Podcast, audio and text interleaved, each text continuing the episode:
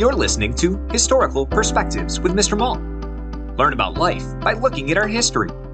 Teachers, for more information about historical perspectives, search Mr. Malt's Marketplace on Teachers Pay Teachers or at MrMaltMarketplace.com. Happy learning!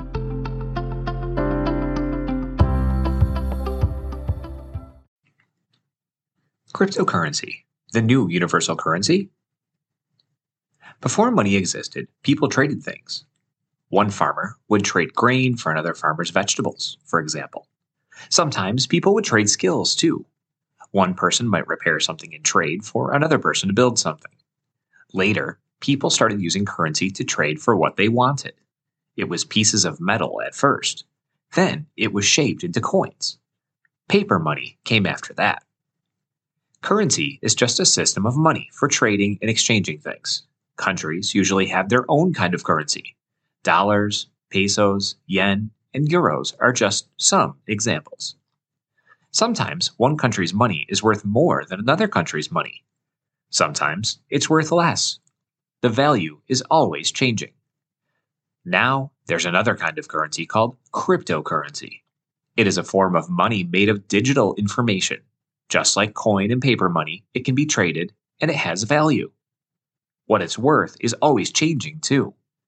It started in 2009, and it's been generally going up in value since then.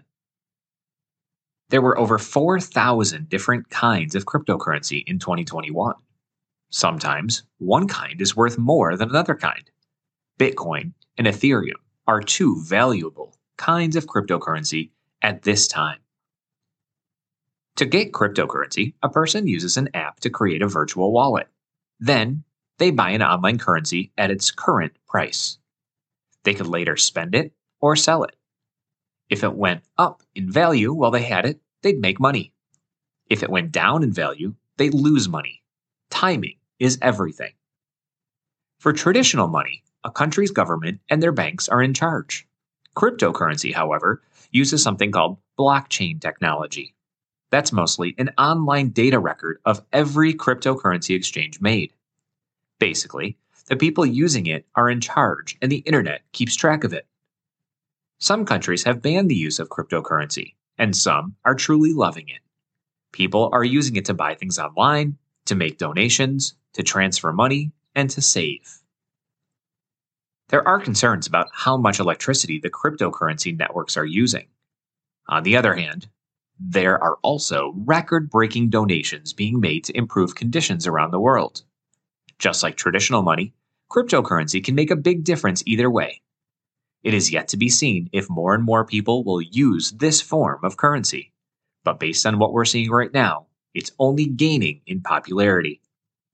Could these forms of currency be the new universal currency? We will see.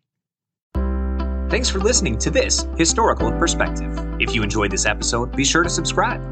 Also, search for historical perspectives on Teachers Pay Teachers to learn more about other topics, such as the Golden Gate Bridge, Henry Ford, schools in the early 1900s, and so much more.